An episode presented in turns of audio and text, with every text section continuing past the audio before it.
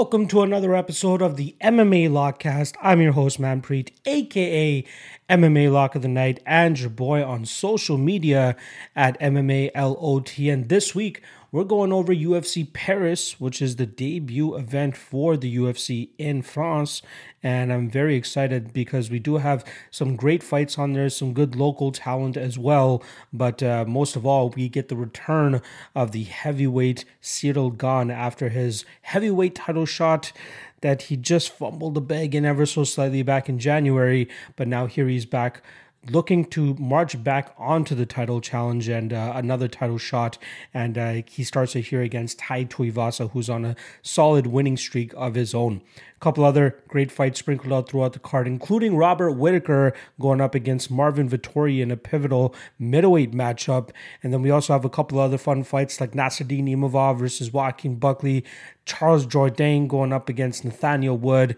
A ton of great fights that I can't wait to break down for you guys on this upcoming podcast. But before we get into all of that stuff, let's make sure we go over the last uh, betting events that we had. Obviously, we had a week off from the UFC, but we did have some contender while we, uh, you know, were waiting for this next UFC event. But we can quickly gloss over UFC 278, which was a slight losing event due to the unfortunate title loss of Kamaru Usman. So we'll start off with that. I had a three unit parlay at plus 131. It was technically a four unit parlay, or sorry, a four leg parlay uh, that included Miranda Maverick. Unfortunately, Shanna Young was forced out of that fight the day of the fight, if I'm not mistaken, or even probably the day before. I believe it was right before the weigh ins. Uh, so that brought it down to a three legger.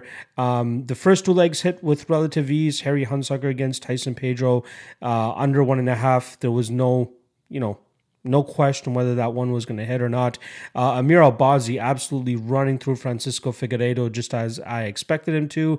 And then, as I obviously just touched on, Kamaru Usman getting knocked out in the last minute against Leon Edwards cost us that three leg, or yeah, that three leg, three unit parlay.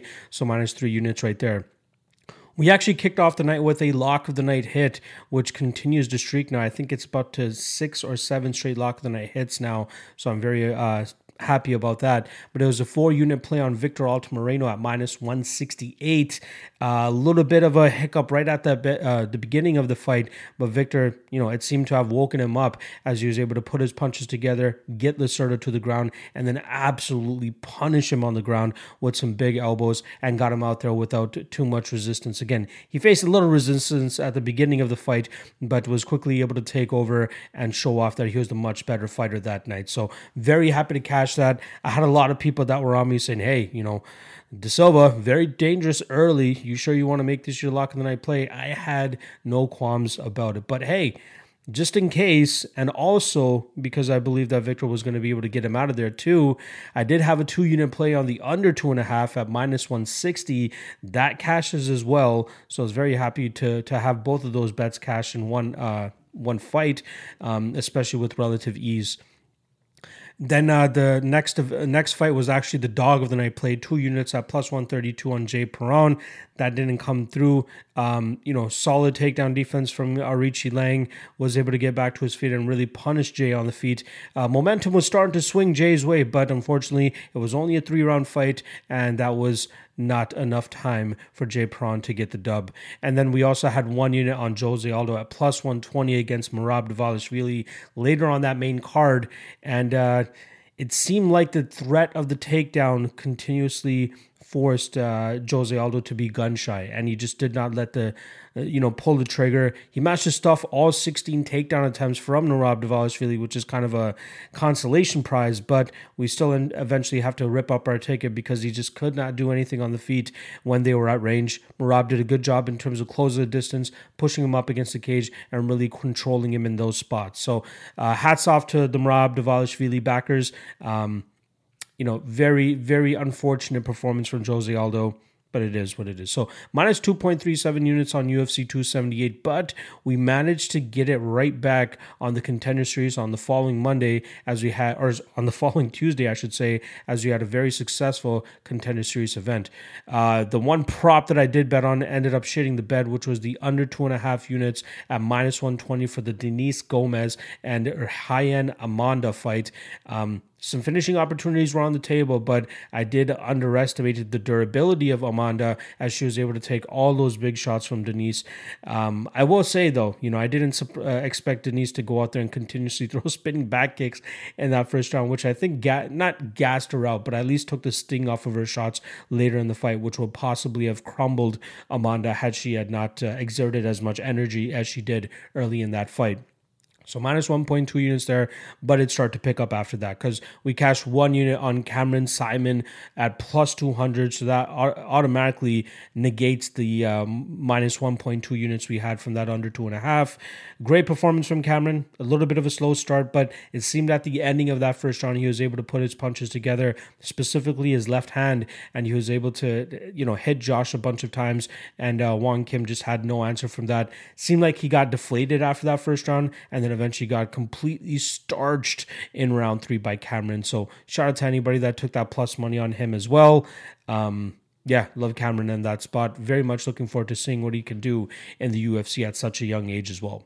And then lastly, in the main event, you're giving me two sloppy heavyweights, but you're giving me one for plus 215.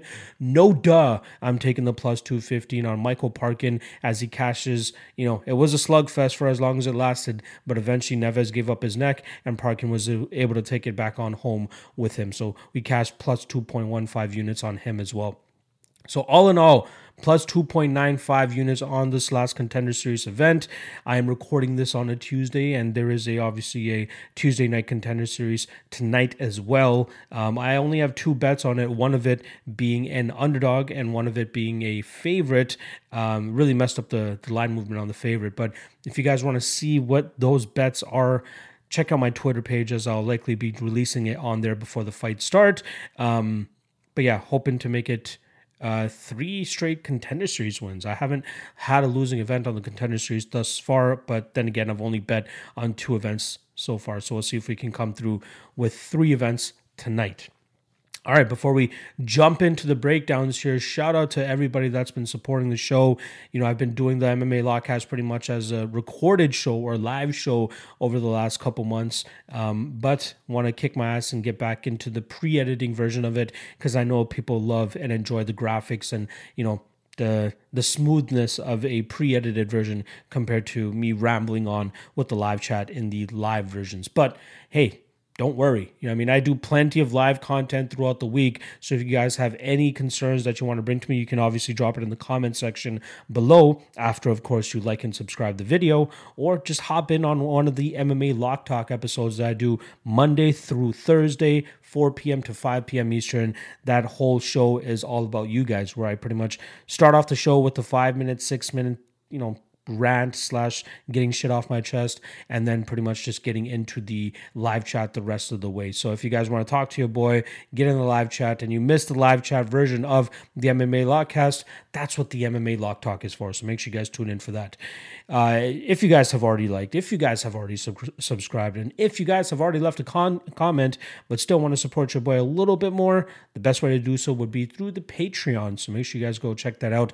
Link is in the description below. Five bucks a month month. You get early access to the breakdowns, a full best bets and props article for the entire card, um, great predictions uh, coming out early on the contender series as well. A great Discord community, and not to mention the pay per view parlay for the patrons, which is back in full effect. Although it did end up losing this past week because of uh, Kamaru Usman getting knocked out in that last minute, but we were oh so close to cashing it.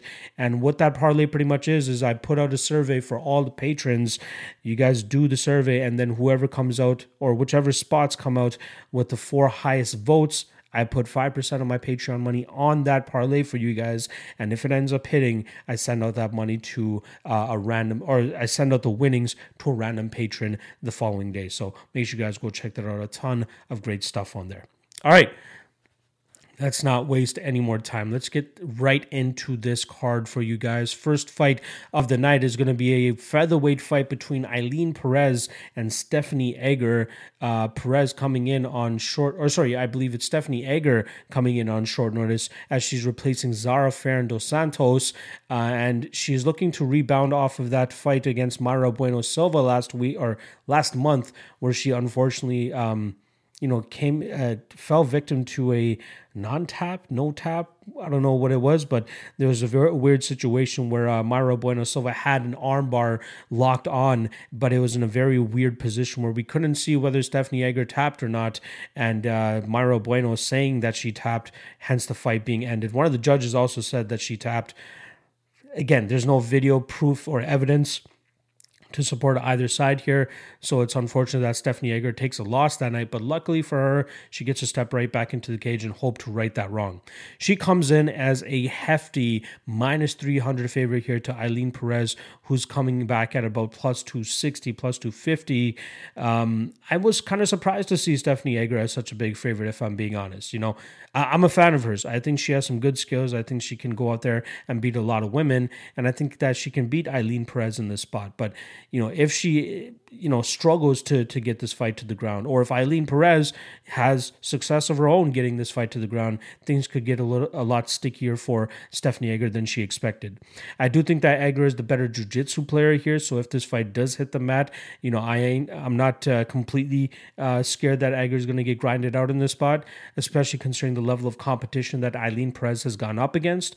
But uh, you know Ailin, the, the majority of her game is overpowering her opponents, getting them to the ground, grinding them out, either finding a finish from on top or finding a submission of some sort. Um, but the level of competition, like I said, has been very, very porous. Like she won a title on the regional scene against a girl who pretty much gave up because she was getting her ass kicked. Like it's not a good look, right? Like I, think that Ailin is going to be in for a rude awakening in terms of the type of resistance she's actually going to be facing here compared to the resistance that she faced on the regional scene. You know, not often do I put so much emphasis on the regional scene because if a fighter looks good enough and they seem to have the talent and the skills inside the cage, no matter the level of competition they're going up against, I'm okay with that, right? Perfect example is Cameron Saaiman uh, this past week on the Contender Series the guy, you know, he's fought some decent guys, but obviously uh, Josh Wang Kim seemed to have the higher level of competition on the regional scene, but it didn't really come into play as Cameron was still able to showcase his skills the way that he normally did on the regional scene and was able to get rid of Josh Wang Kim the way that he did. But here against Ailin, like, I think that uh, Egger will likely be the better overall grappler here, and especially when the fight does hit the mat, I think we'll see Egger a little bit more. Um, you know, proactive in terms of getting a finish, whether it's an armbar from her back, whether it's her hitting a reversal, whether it's her being the one on top, eventually getting that dominant position and really wearing on Perez from on top.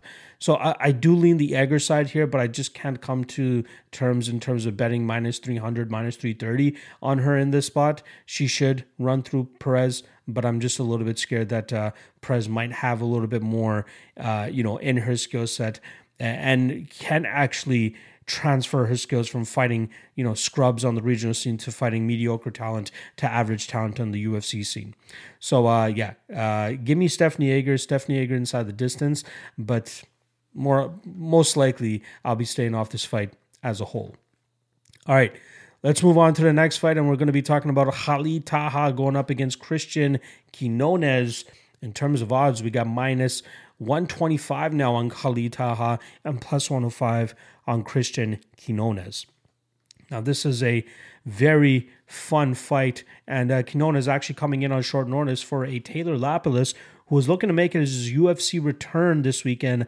Unfortunately, he's forced out due to an injury. Uh, I'm very much looking forward to seeing him come back into the UFC with a very impressive record of 18 and 3. He actually went 3 and 1 in the UFC before. I don't know if he got cut or if he just decided to leave the UFC, but uh, very impressive record uh, uh in the UFC, even outside of the UFC. So I'll be glad, I'll be happy to see him back when he is able to make that return.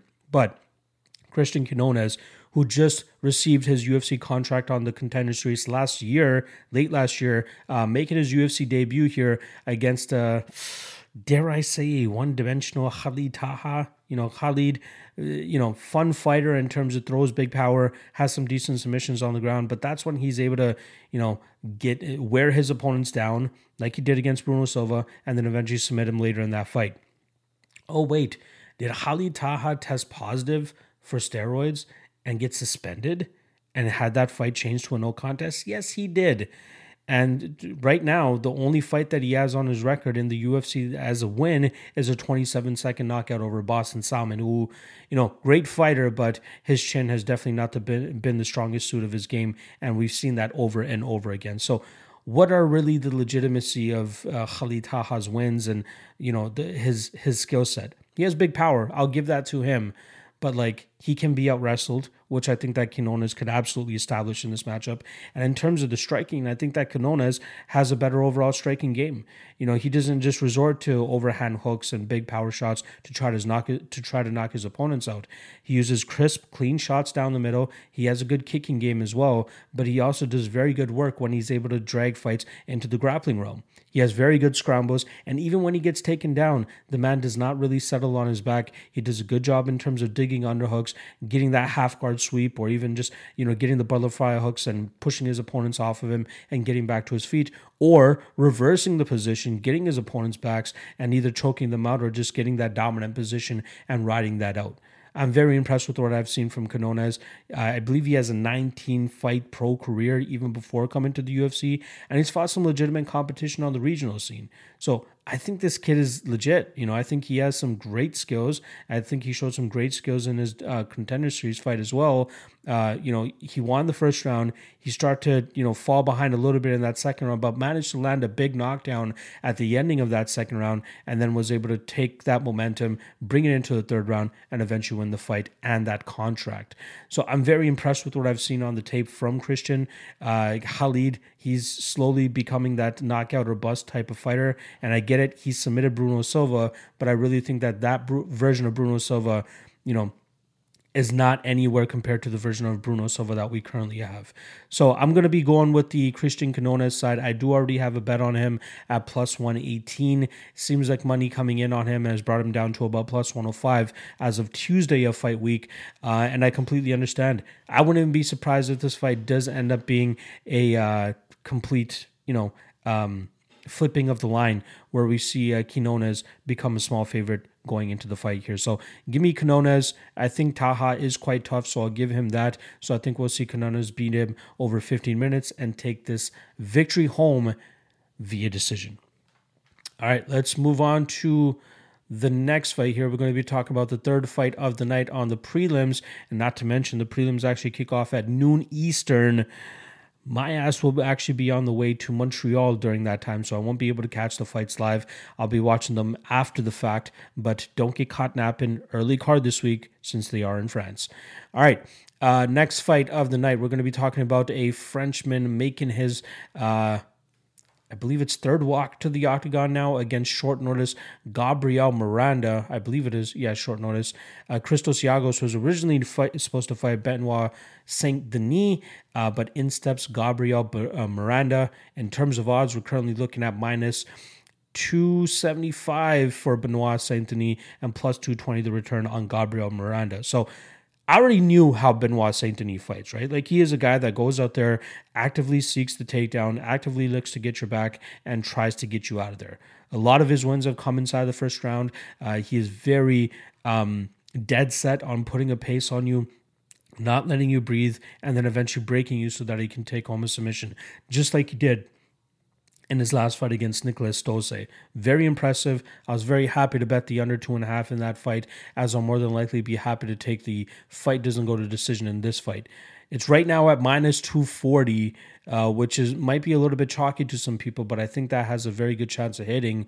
The it seems like the widely available total right now is the one and a half, and the under one and a half currently sits at minus 125 you know, I think we might see this stretch slightly past that one and a half round mark, but at a certain point, I think we're going to get a finish from either side. Now, I've already talked about Benoit Saint Denis and his knack for just going out there and looking for the finish immediately. But on the flip side, well, Gabriel uh, Miranda, he kind of does the same thing. Like a lot of his wins are in the first round, and a lot of his losses come after that first round when he's not able to get the finish over his opponents.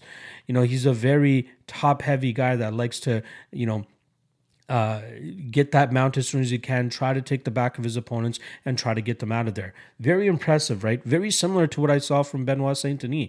So you know, early in this fight, Gabriel Miranda is very, very live to pull off a victory because I think his jiu-jitsu, when he is, you know, when he has his cardio about him, is just as good as Benoit Saint Denis. Both these guys are probably going to cancel each other out early, but I'm expecting the pace from both men to force Gabriel Miranda to start gassing out because that's the issue that we've seen with him in the past. He does start to slow down, uh, and, and that's where other guys are able to get out of these bad positions, take advantage of those positions, and really start putting the hurt in on Gabriel Miranda.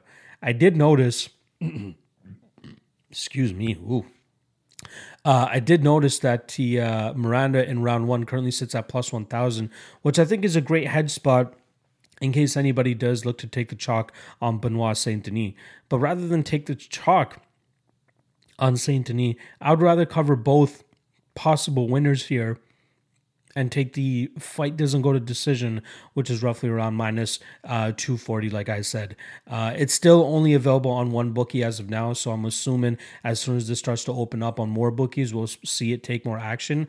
But this is really one of those spots where I'm more than happy to take straight action on a super chalky spot because both guys are you know, finishers. And I think with the amount that Gabriel Miranda will start to slow down, he's definitely going to get finished by Benoit Saint Denis later in this fight you know, if if Benoit was closer to minus 150, I'd be happy to take the the shot on him here. But uh, given how dangerous Gabriel could actually be early in this fight, and possibly being the better technical jiu-jitsu guy, he is very live to win this fight. But like I said, violence will more than likely be the spot, and that's what I'll be targeting. But in terms of an actual bet, always bet cardio. I think my guy Liam Picks Fights always says that ABC always bet cardio, and Benoit Saint Denis is definitely the better cardio machine here compared to what we've been seeing from Gabriel Miranda. So give me Benoit Saint Denis probably by second or third round finish.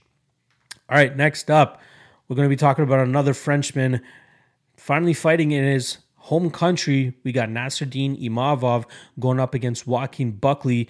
In terms of odds, we got minus 255 on Imavov and plus 215 the return on Joaquin Buckley.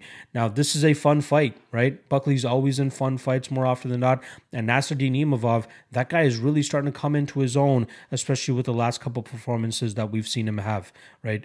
I had Ian Heinisch as a lock of the night play against Imavov, and we saw a tremendously improved version of Imavov that night. We saw him get off the cage whenever Heinisch was trying to initiate the clinch and trying to get takedowns, and even stuffed all the takedowns from Ian Heinisch, eventually finishing him in that second round. Heinisch really seemed to gas out trying to, you know, get his hands around Imavov and trying to drag him to the ground. And Imavov just say, stayed calm, cool, and collected and just did his work from the outside. Eventually, he was able to finish him in that second round, like I said, with his punches, combinations, and his rangy striking. Then in the Edmund Shahbazyan fight, we kind of saw the same thing where Edmund, you know, had some early success with his boxing, but we know that eventually that that gas tank of Edmund is going to start to dwindle, and that's where we saw Imavov start to take over, and then eventually finish him in that second round. I believe it was second round, maybe even third round, but was able to put the pressure on him and get him out of there. Imavov is very much getting comfortable in this game now, right? He knows that he has to kind of keep it at range. He has to stay away from the clinch, but even when he gets into the clinch, you know, he does some decent work in there with some elbows and some knees but he does a good job in terms of like digging underhooks, making sure that he uh, is not getting taken down or even getting threatened with a takedown. And then when he feels like he's getting close to it, he pushes off, gets back into open K or into open space, and gets back to work with his handiwork. Um, uh, Joaquin Buckley on a bit of a winning streak right now, so you know looking pretty good. But I think that he's going to struggle to win this fight. You know, even if you look back at that Antonio Arroyo fight for Joaquin Buckley, very much struggles early in that fight to try to land any big punches, uh, you know, close the distance. And even on numbers, like he's up on Antonio Arroyo, but Arroyo was landing the much more devastating blows. You know, that's why all three judges pretty much scored that first round for Arroyo. But then we see the pressure of Buckley start to break uh, Antonio and we see Arroyo really start to slow down in that second and third round, and that's where Buckley is able to land that big shot to put him out. So very impressive work from Buckley in terms of weathering that early storm and eventually coming back and winning that fight. But Imavov, has very solid cardio. I don't think he's going to get broken by Buckley here. I think he'll do a good enough job in terms of using his kicks to remain on the outside. And I think if even if Buckley wants to go out there and try to get this fight to the ground, like he successfully did five times against Abdul Razak Al Hassan, I think Imavov is going to be much more ready for a takedown heavy approach than what Al Hassan was. Not to mention, a lot of the takedowns that Buckley was landing in that fight was due to Al Hassan overthrowing, overextending with his big power punches, and Buckley was able to change levels, duck under get that takedown, and control him from on top. So don't look too hard at the five takedowns that Buckley was able to land on Al Hassan and think that he can replicate that here against Imavov, as I think he's just going to really struggle with closing that distance and eating those shots anytime he tries to close a distance as well. So I like Imavov here, uh, minus 255, a little bit out of my price range, honestly. Like I'm not too. Uh, enthused to take that big chalk on Imavov, but considering how much he is improving and how much we see it on a fight to fight basis, I think that this is a perfect fight for him to go out there and uh, touch up uh, Buckley from the outside and win this fight via decision. The spot that I am looking at, which is starting to take some action now, so I might end up passing on it once it starts to become more widely available, is the over one and a half, which I currently see, you know, minus 160 on one book, minus 175 on another book. I think this is going to be one of those spots where Imavov is able to drag it into a not a slow paced kickboxing matchup, but a, a, rangy kickboxing matchup where neither guy is able to land a big shot or get a finishing opportunity, at least not until later in this fight. But even then, I think that we'll see Imavov, you know, be methodical, and just really touch up Buckley from the outside and win this fight via decision. So, um, you know, if I can get minus 160ish, minus 150 on one of my books, once the, the totals really start to open up everywhere, then I'd probably take a shot. But as it starts inching closer to minus 200, I'll probably stay away from it. Um, I do like Imavov here. I do think he wins this fight by decision, and I think we'll continue to see his ascent up the ranks as he gets through uh, Joaquin Buckley. All right, next up, we got another French fighter taking the stage here. We got Fares Ziam going up against UFC debutant Michal Figlak. In terms of odds, we currently got plus 165 on Ziam and minus 195 on Michal Figlak. Now, before I even got into this fight, you know, I saw a lot of my boys and a lot of guys within the industry already taking that underdog shot on Fares Ziam. So I'm like, going into this, maybe I should look at the Ziam side and see if there is actual value there or if I'm not really picking up on what these guys are seeing. Now Figlak, 8 and 0 prospect coming off the cage warrior scene, seems to have a you know decent all around game. Some good striking, but he seems to do his best work when he's able to initiate the clinch and get his opponents to the mat. The question here, the big question here is how effective can he actually be against higher level talent than what he fought in Cage Warriors? Because more often than not, when we see guys, when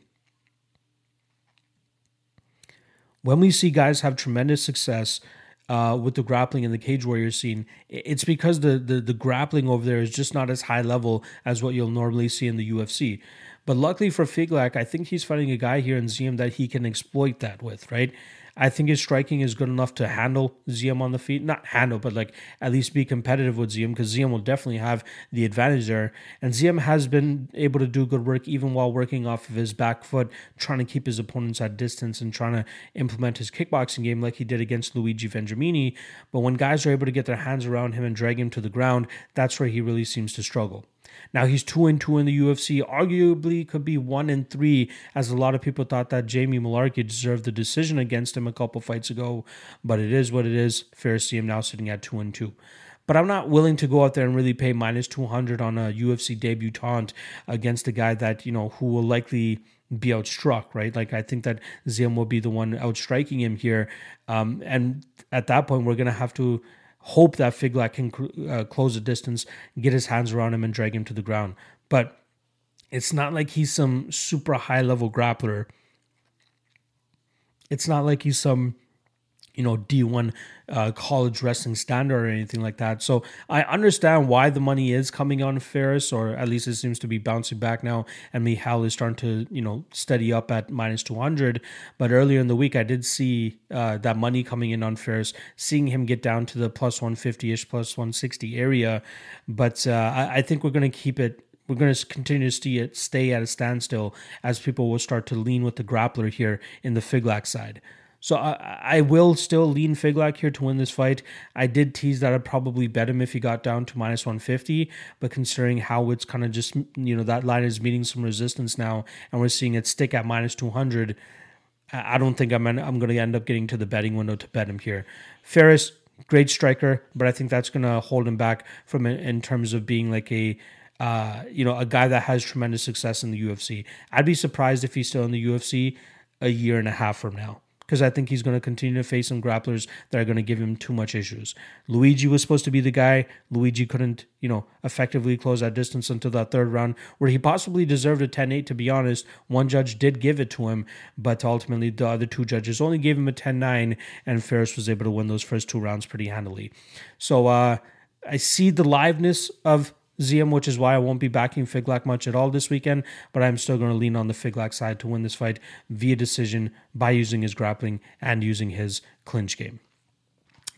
All right, let's move on to the next fight here. We're going to be talking about the prelim headliner, and we're finally going to get the UFC debut of Abus Magomedov He's going to be taking on Dustin Stoltzfus, who just picked up his first UFC victory not too long ago over Dwight Grant. Uh, Stoltzfus going to be coming into this fight as a plus 225 favorite, uh, or sorry, underdog. And then on the flip side, we got minus 265 on Magomedov. Now, Stoltzfus, like I said, picked up his first win against Dwight Grant, uh, I want to say two months ago or a month ago, and quickly resigned with the UFC because he was on a three fight losing streak before that. Luckily for him, they gave him another shot and he was able to pull a rabbit out of the hat and win that fight against Dwight Grant. Uh, great win for him. You know, then again, Dwight Grant, in my opinion, not really much of a UFC level opponent. Uh, and, and, I'm surprised that he's had as much longevity in the UFC as he's had, especially considering how low volume and low activity he actually is. Um, Dwight Grant did outstrike him in terms of significant strikes, but we did see Stoltzfus get this fight to the ground at uh, at crucial moments and really start to touch up. Um, Dwight Grant from on top, landing almost double the total strikes that Dwight Grant was able to land in that fight. So decent work from Stoltzfus in that fight, but I thought stylistically that was a good opponent for him. Here against Abus, I think he's pretty much outmatched everywhere.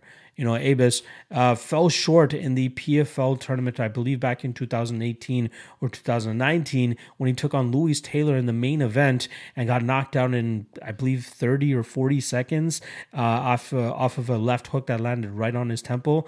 Um, and I think that you know made a lot of people hesitant about picking Abus moving forward. But that is a flash in the pan moment for me, right? That is a Uriah Faber knocking out Ricky Simon, and people still holding on to that for Ricky Simon, saying that this guy's chinny. But now he's gone off since that fight and reeled off win after win after win, especially his biggest win to date over Jack Shore this past week, or you know, a couple a couple months ago actually at this point. Uh, Abus, I think, is going to have a solid amount of success in the middleweight division here in the UFC. Uh, I believe it's middleweight. Sorry, I it should be uh, yeah, it is middleweight. I don't know why I thought he was a 170er, but uh, either way, I, I, think he should have some solid success here. He has a solid striking game. You know, he uses his range very well. He's going to have a two inch height advantage as well as a three inch reach advantage in this fight, which he uses very well whenever he has that advantage in other fights. He uses his strict, slick striking down the middle, one twos down the middle to do a good spot, uh, to do good work there. Uh, he uses his uh, flashing his knees uh, to you know kind of make you think whether he's going to be kneeing you up the middle, trying trying to throw a kick or just trying to feint it and then eventually get you with whatever he's going to throw after that. Uh, and then when he needs his grappling, he can use his grappling when he needs to. I see a lot of people saying that if he doesn't use his grappling here, it's going to be a closer fight. I don't think so. I, I think that Stoltzfus, you know, uh, sure he could possibly win by knockout, but that could happen in almost any fight, as we saw, you know, the pre- previous week with Leon Edwards and Kamaru Usman. But if that's really his only way to win this fight, I don't see how he wins it. You know, Abus should do a good job in terms of controlling the range and landing the better strikes from outside. And even if he feels like he's starting to get behind on the scorecards, he can really start to go to his grappling and get this fight to the ground. Stoltzfus has given up two third round losses back to back to Rodolfo Vieira, which in my opinion is a big red flag, and then obviously to Gerald Meerschaert, who, you know, Gerald Meerschaert does Gerald Meerschaert things. He was losing that fight and then eventually pulls off that submission in the third round against Dustin. Um, Dustin did show good things in that first two rounds against Gerald, and I'll admit that, but that's how Gerald normally fights. He usually goes behind, just as he did in the Bruno Silva fight and then he eventually comes back and uh, you know usually wins later in fights or at least the momentum starts to swing his way in that uh, second second half of the fight. And either he wins by decision or he wins by finish or he just doesn't do enough uh, or is not able to do enough in that second round to win that second round and ultimately loses a decision. Stoltzfus, I, I really don't think he's uh, that high level of an opponent. I'm surprised that Abu is still you know sub minus 300 I'm very surprised uh, you know, I, I, think maybe once we get closer to fight day, he'll start to skyrocket to minus 350, minus 400. But if people are really holding on to that that Louis Taylor knockout loss, I think they're in for a, a rude awakening because I think that Abus is much better than having that on his record. Um, you know he, he's done some good work even since that knockout loss. Uh, and i think that his you know ufc debut which has kind of been longly touted at this point in time uh, is going to be very successful for him here against dustin both guys kind of german based which is hilarious. Um, but i'm very much looking forward to seeing how this one plays out. And i think it's absolutely going to be on the magomedov side as he gets his hand raised here. I am very confident on the abus magomedov side if you're going to play chalk on anybody this weekend Abus better be number one, is all I got to say. So give me Abus. Um, give me him by. Uh, I, I'm I'm torn on whether he wins by finish or whether he wins by decision. Let me just refer to my uh, best bets and props article that I threw up for the the Patreon folks in terms of the method of victory that I picked for him. Uh, yeah, Magomedov inside the distance plus 120. I think he could probably get Dustin out of there probably at least by the third round. Big, big finishing power, solid submission victories as well. I think he has a lot to bring to the table here. So give me Abus inside the distance. That is wrap on the prelims. Make sure you guys hit that like and subscribe if you haven't already. Drop a comment below and let me know what you think about the breakdowns thus far. All right, let's not waste any more time. Let's get right into this main card. And it starts off with a banger in the featherweight division. We got Charles Jourdain going up against Nathaniel Wood.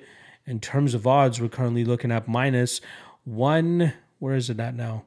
Minus 135 for Charles Jourdain, plus 115 for Nathaniel Wood. A very fun fight here between two guys that are usually in very exciting fights, especially Charles Jourdain with his flashy, spinning, flying style of his striking, and especially just screaming at his opponents later in fights, wanting for war. Um, it, it's completely understandable why he's become a fan favorite over his last couple fights. Very close fight against Shane Burgos last time around, which he came up short in, but um, you know the momentum was definitely swinging his way. He probably had a a solid enough argument to say that he deserved to win that fight, but he ends up coming out on the losing end nonetheless. Um, the one kryptonite in Charles's game is that grappling, right? We saw Shane have success in that realm, and I think that's the reason why he ended up winning that fight. But even if you go through all of the past fights of Charles Jourdain, he very much struggles when guys are able to put that wrestling and that grappling and that jiu-jitsu on him, uh, because that doesn't allow him to get his strength off, which is his striking and his flashy style. Nathaniel Wood, you know, this is going to be his second fight now up at 145 pounds. Had a successful debut in the featherweight division uh, against Charles or Charles Rosa back in March. Uh, very good work. I believe it was March, probably uh, a li- little bit after that. Actually, he was supposed to fight in March. That fight fell off, uh, and then he fought again uh, on the Aspinall versus Curtis Blaydes card, which I think was June, if I'm not mistaken.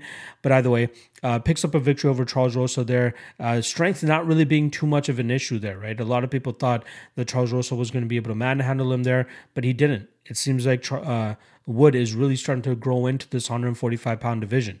Uh, if you guys remember, you know, his cuts down to 135 used to be hell for the guy. He's very long, he's very rangy for that division. So seeing him go up to 145 pounds makes all the sense in the world to me. Now, here against Charles, he's going to have to show off some of those grappling chops if he is able to pull off success. And, and, I think he can. I think he's able to do so. You know, his striking game is good enough to to be competitive with Charles. You know, even when he's not able to close that distance, he stays very active with the leg kicks from the outside. But then he also sets traps with the angles that he cuts, and then he almost pulls his opponents into his strikes, and then he counters with uh, his punches as well. Here against Charles, I think that we'll see him take a proactive grappling approach. You know, I think he'll strike for a little bit, but a, after a certain amount of time, I think we'll see him try to get that grappling going, try to get the back of Charles, and either try to ride it out or find a submission victory. I think Wood is the more disciplined and better technical fighter overall, but Charles is always a wild card considering how he fights. So he's always live in, in most of the fights that he, he goes out there and competes in. I get why he's the favorite ever so slightly, but I really think just based off of skill alone, Nathaniel Wood should be the slight favorite in this spot. You know, this is a guy who is routinely minus 400, minus 500 in his fights. Now we're getting him at plus money against a guy that has holes in his game. That's an auto bet. That is why Nathaniel Wood is my dog of the night play for this card, as I already got one and a half units on him at plus 120.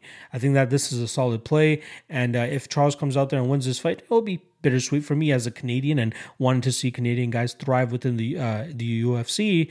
But I think just skill wise, Nathaniel Wood is the much better fighter here, and as long as he can get his game going, you know, staying active from the outside and landing some takedowns, he should have uh, you know, put together enough of a, a, body of work to be able to get the judge's decision. I will also say this: I think the submission is absolutely live for Nathaniel Wood. He has a very slick and underrated BJJ game, and I think that's going to come into play here against Charles Jourdain. So give me Nathaniel Wood. Give me Nathaniel Wood by decision, but I'm not going to count out a possible submission victory for him. All right, let's move on to the next fight here. And this is a fight between two UFC debutants. We got French uh, Frenchman William Gomis going up against uh, Dutch fighter Jarno Errens. In terms of odds, we got minus 215 on Gomez and plus 185 the return on Errens. Uh, pretty much a, a, striker versus grappler fight here, right? Like seeing the the the physique of William Gomis uh, I thought that this guy was going to be like a, a, kickboxer, right? I thought he was going to be a guy that likes to use his range and try to kick these guys from the outside, use his punches from the outside, and really put a hurting on him from there. But his game is pretty much all surrounded by grappling. He tries to get to get his opponents to the ground, control them there, look for finishes on the ground. Um, but very minimal striking that we see from him. You know, his striking is pretty much all just to set up his takedowns and his clinch work and and closing the distance. You know, there's been fights where I've seen him pretty much on his back foot and he'll just throw pot shots every now and then and just wait for the proper opportunity to, you know, change levels or uh, clinch up with his opponent and then eventually drag them to the ground. That's what he's going to need to do here against Jarno Errens, who will likely have the striking advantage. Errens throws a lot of heat in his strikes, and I like to see the way that he throws, especially in combinations. And that could provide some issues here for Gomis if he's not able to get that clinch or that grappling going at all. That's where my concern lays paying minus 215 on a guy that is so grapple, uh, you know, grappling centric, but doesn't have a, a, real fleshed out striking game, that gives me some cause for concern here for Gomis. Because if he can't get that grappling going, Errens will likely touch him up on the feet. Now, I will also say this there are a couple fights on Errens's record where I was like, he did not deserve that decision. There's at least three fights I could count off the top of my head that I didn't think that he deserved the decision for, but he still goes out there and gets the win. Most of his offense comes from his striking, right? His combination striking and trying to keep his opponents at bay, try to keep his opponents off of him. But more often than not, his opponents are able to drag him to the ground. I do believe his uh, grappling game has gotten better and better as his career has gone on, or at least his defense is, excuse me, his defensive grappling. But I think he's going to struggle with that here against Gomis, who's just so persistent and his cardio is good enough to do that over 15 minutes. And I think that we'll see Gomis land uh, takedown after takedown in this fight and really grind him out. The over two and a half is actually sitting at plus 100, which I think is very uh, intriguing, as I think that we'll see enough resistance from Errens in terms of not getting finished in this fight. And then Gomis is just going to stay on that grapple heavy approach and prolong this fight over that 15 minute mark, or even over that 12 and a half minute mark that you would need to cash the over two and a half. So give me Gomis. Uh, Gomis by decision, but the over two and a half seems to be the most intriguing betting line for this fight.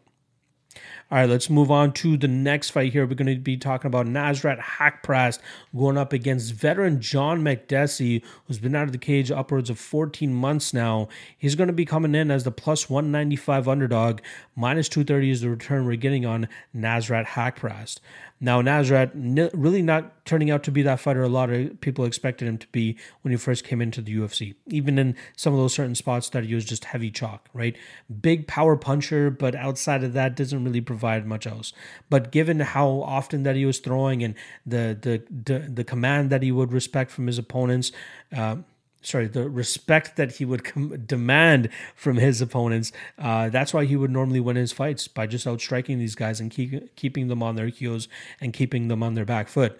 But John Makdessi is a veteran of the game, right? We just saw him go out there and beat a guy that just pr- pretty much dwarfed him in terms of size, and he touched him up and hurt him on uh, numerous occasions and beat him on numbers as well. So John Makdessi, you know, that's the Ignacio Bahamondes fight that I'm talking about. But John Makdessi is a very skilled fighter still, and I think that he could, you know, be a live dog, especially at plus 190, plus 195.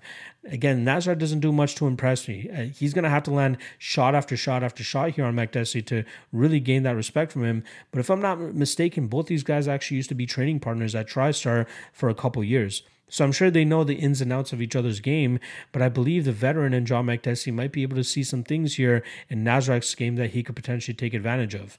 So I'm not counting out John here, but one, I don't like the layoff. Two, I don't like the, fight, the fact that he's up there at 37 years old, going up against a young gun like Nasrat Haqparast. But Nasrat just doesn't do enough for me to be thrilled in terms of taking him at minus 230 here.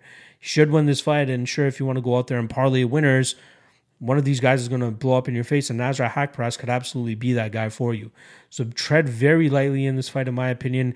I'd suggest the over, but it's so juiced all the way up to minus uh, 230 at this point in time. Uh, you know, maybe there is a finish that could transpire considering uh, Makdessi getting up there in age, uh, the the wild game of Haqparast and how he could potentially uh, have a, a knockout or get knocked out himself. So this fight, very volatile in my opinion. I don't think you should feel that safe about Haqparast at all around minus 230, but I do think he'll be the one landing the bigger and better shots, which will ultimately allow him to win this fight via decision. All right, let's move on to the next fight. We got three fights left, and they are some great fights.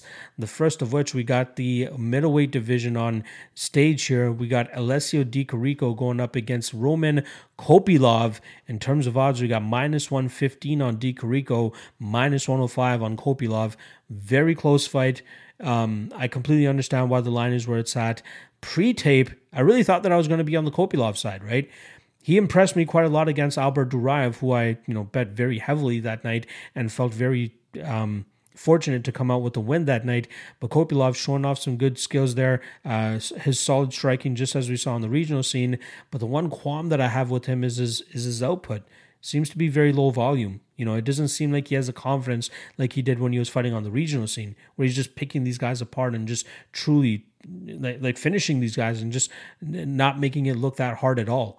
But once he came in against Karl Roberson, seemed very low volume, seemed very timid, couldn't get anything off, and then he eventually loses that fight. And also, cardio looked horrible in that fight.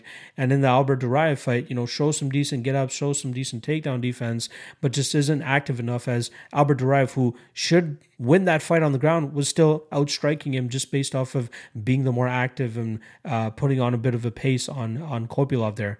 And Kopylov, hands on his knees at certain points, you know, very very sketchy, is what I gotta say. Now he's going up against a, a guy in Di Chirico who doesn't put on much of a, pace or output himself. So this is a fight that he could probably be very live in if he can go out there and just land the bigger and better strikes. You know, Di Chirico is a you know solid all around fighter, but when you're losing striking battles to Zak Cummings, it's a big red flag for me. I think Kopylov is the better technical striker here, but if he can get his volume off, he should be able to win this fight. I'm just not super you know, on the on the train of thinking that he's going to be able to do that because Di Chirico can pull one out of his ass as we've seen him do against Joaquin Buckley, right? Um, and then he comes in as a big favorite against Al Hassan and he gets head kicked. So you know, it's very inconsistent performances from Di Chirico hasn't really. Um, you know, broken through and become a, staple middleweight. I think is a guy who's always going to be clinging on to his job, and I think that's what's going to happen here as well. Where Kopylov likely lands the better strikes from the outside here and outworks him over 15 minutes and takes home a decision victory. Uh, I, again, I, I, lean with the technical expertise of Kopylov over the UFC experience of Di Chirico here, but I think that this is going to be a very close fight no matter which way you slice it. You know, I think that the way that you could possibly go is the overs.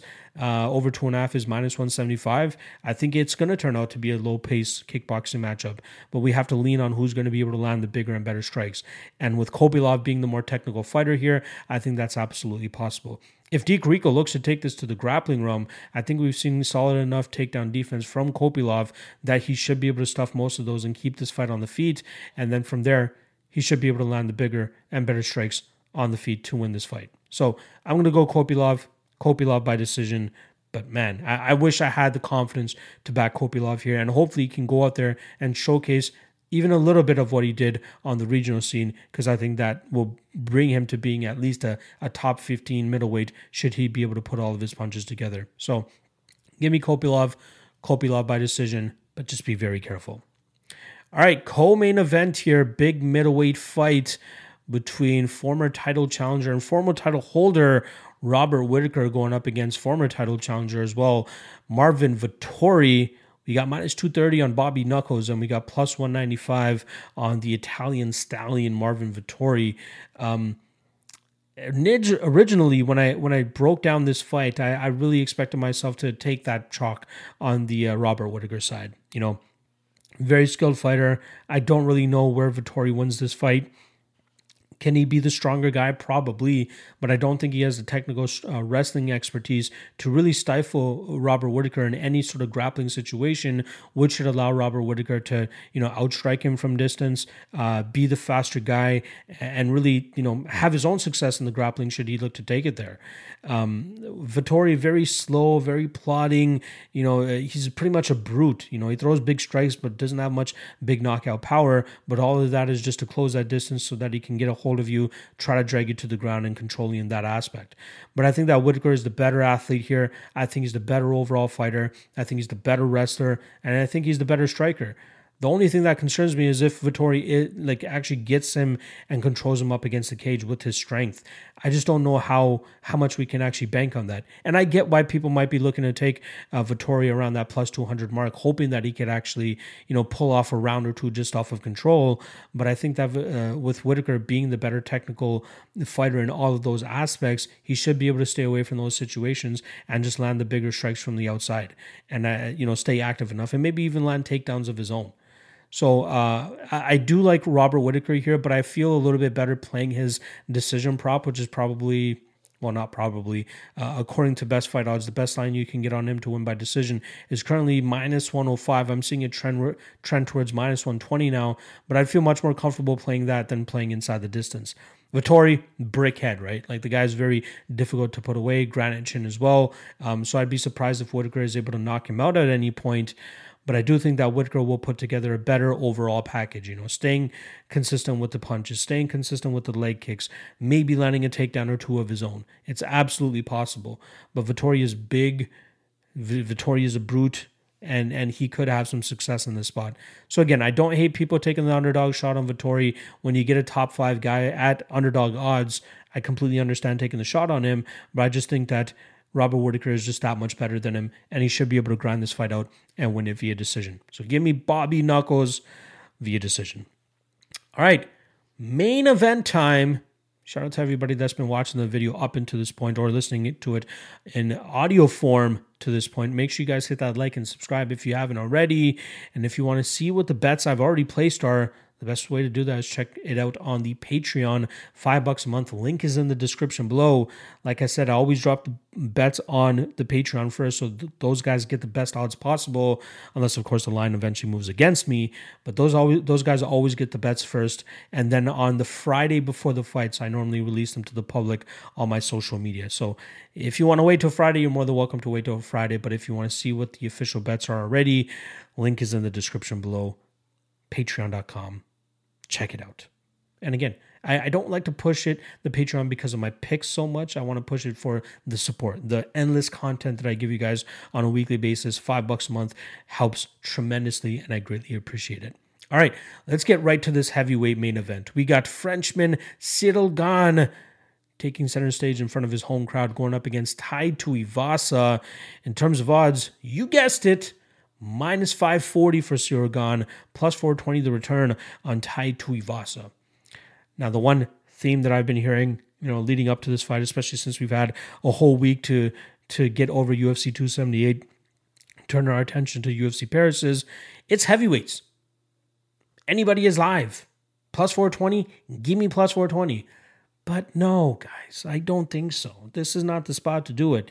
Ciryl Gane is a guy that fights like a welterweight, likes uh, fights like a middleweight. You know, makes it very difficult for you to land big shots on you. And I'd be surprised if the slow, wild style of Tai Tuivasa is actually going to be able to land big shots here on Ciryl Gane. Ciryl will be the much taller opponent here, will be the much bigger guy and much more agile, and his footwork will be able to get him out of these bad positions. Maybe the um, the leg kicks of Tai Tuivasa will be able to slow Ciryl Gane down. But I really think that we're going to see Ciryl at least attempt a couple of takedowns in this spot to try to get this fight to the ground, to take away that leg kick, to take away the big power of Tai Tuivasa, and even look for a submission on the ground, right? Everybody's shitting on Ciryl ground game because he looked horrible off his back against Francis Ngannou. I get it. But he is a much better fighter when he's able to get that top position, which I think he can do here against Tai Tuivasa. That's why I'm a little bit skeptical in terms of taking the over two and a half, which a lot of people are trying to look at, right? They're thinking that we're going to get a classic Ciryl performance, just touch him up from the outside and just win a decision in this fight. But I wouldn't be surprised to see a, a mean streak about Ciryl come, especially after having that title loss earlier this year, and not to mention fighting in front of his home crowd here in France and wanting to provide some sort of chaoticness, some uh, a finish of some sort, so that he can you know throw them into a ruckus and and really enjoy that that that environment. So uh, you know, the the spot that seems intriguing to me here, rather than taking that minus six hundred, minus five forty, whatever the fuck he's at, is taking uh taking a little bit of a sprinkle on Ciryl Gane by sub at plus four twenty, plus four hundred on certain spots. You know, that could be the spot here as he's able to get tied to the ground. I don't think he'll struggle too much in terms of getting him there, and then from there he should be able to really rough him up from on top, possibly open up a submission opportunity for him. But even if this takes place in the striking, right? Like I thought that Jairzinho Rozenstruik was a much more dangerous version of Tai Tuivasa in terms of trying to play that 25 minute kickboxing game that Ciryl Gane does and just staying on the outside and not getting nuked by Jairzinho. Like I thought Jairzinho is is a stiffer test than Tai Tuivasa in my opinion. Tai is just getting these wins off of, you know, poor performances from his opponents as well. You know, knocking out Derrick Lewis in 2022 is not as big of a deal as it was, you know, back in 2017 or 2018. Derrick Lewis is very much starting to slow down. Oh, a win over Stefan Struve, big whoop. You know, Augusto Sakai really on the decline as well. So another knockout victory for Tai Tuivasa there. But what happens when he's not able to connect on the chin, which I don't think he's going to be able to do here? I think he's going to be whiffing a lot. I think he's going to be struggling a lot. And we'll see Ciryl Gane go out there and continue to do Ciryl Gane shit, whether it's kickboxing him from distance or looking to get this fight to the ground and just get him out of there relatively quickly. So I think the the the the dark horse prop here, like I said, is Gane by submission at plus 420. But I'm convinced that we could see almost anything here from Gane because he can win this fight any which way he chooses. Tai Tuivasa is not live in this fight. I don't care if it's heavyweight, and even if you do think that he's live, taking Tai Tuivasa by knockout at plus 600 is better than taking his money line at plus 400 because that's the only way he wins. Does he win by submission? No. Does he win by knockout? No. He's going to have to knock out Ciryl Gane, and that is going to be a tough task, especially when he's not going to be able to trap him or catch him at any point in this fight. So give me Ciryl Gane. I'll say official prediction Ciryl Gane by submission, second round. Let's go. All right. That is a wrap on the breakdowns. Hope you guys appreciated the or enjoyed the episode. Hope you guys appreciate the go back to the uh, the the pre-edited versions of the podcast. I very much enjoyed when I was able to drop these, and uh, going to be premiering them as well, so that I can hang out with you guys in the chat and, and talk along with you guys while you guys ingest the premiere version of it. Not to mention, I feel like these episodes go by a lot quicker when I'm just talking to the camera rather than chatting with the live chat. So uh, happy to do that on the premiere side of things rather than doing it as a live version. All right, once again, make sure you guys hit that like and subscribe below if you haven't already. Hit that Patreon up as well if you want to support your boy a little bit more. Five bucks a month. Great Discord community is really starting to pop off again. So I truly appreciate everybody that's been staying busy in there and showing your boy support. Get your ass in there as well because I promise that you guys will enjoy it all through the Patreon, not to mention all the other content that I drop on the website as well. Um, yeah, appreciate you guys. Love you guys. I'll be back throughout the week for the MMA Lock Talk, like I said, Monday through Thursday, 4 p.m. to 5 p.m. Eastern. Uh, Thursday, propping you up back on the All Show with my guy Cody Saftik. Friday, Ultimate Wayne Show should be returning and uh, still lining up a guest for it, but I think I have a guy in mind that I believe you guys will very much be happy with. Uh, and then Saturday, uh, won't have a fight day live chat because I'll be en route to Montreal uh, to visit the family and stuff. So, Hope you guys enjoy the rest of the week, and I'll see you guys throughout the week as well. Peace.